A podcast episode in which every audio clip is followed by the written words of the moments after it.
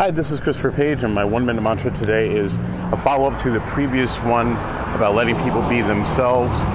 It's also important to let you be yourself. It's important to allow yourself to be free from your own expectations and the expectations of other people. People are always going to have expectations of you, but it doesn't mean that you have to lock yourself into trying to commit to supporting or meeting those expectations. Um, granted, it is good to have standards and goals, and I don't mean that. What I mean is that you're going to change, you're going to make mistakes, you're going to change your mind, and that's okay. And that's part of the process of growing, and you don't know who you're going to be until the last day that you're here, right? That's who you finally are. So each day you're growing, and you should allow yourself that process. So let others be themselves and let you be you. I'm Christopher Page. One minute mantra. Have a great day.